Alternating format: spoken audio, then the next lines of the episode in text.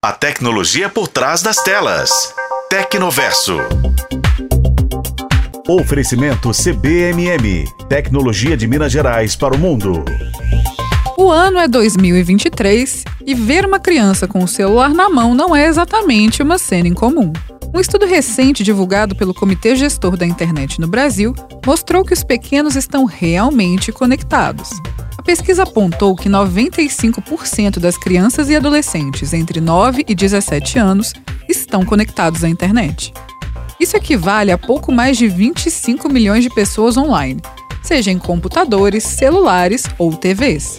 Expressivo, né?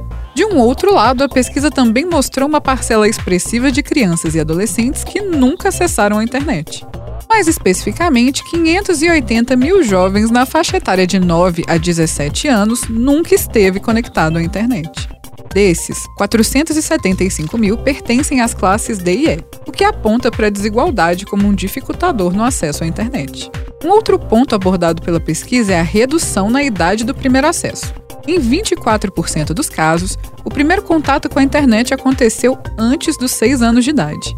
Para se ter uma ideia, em 2015, a idade média do primeiro acesso à internet era 10 anos. Como já era de se esperar, o celular é o dispositivo mais usado para navegar na internet, com 97% de utilização.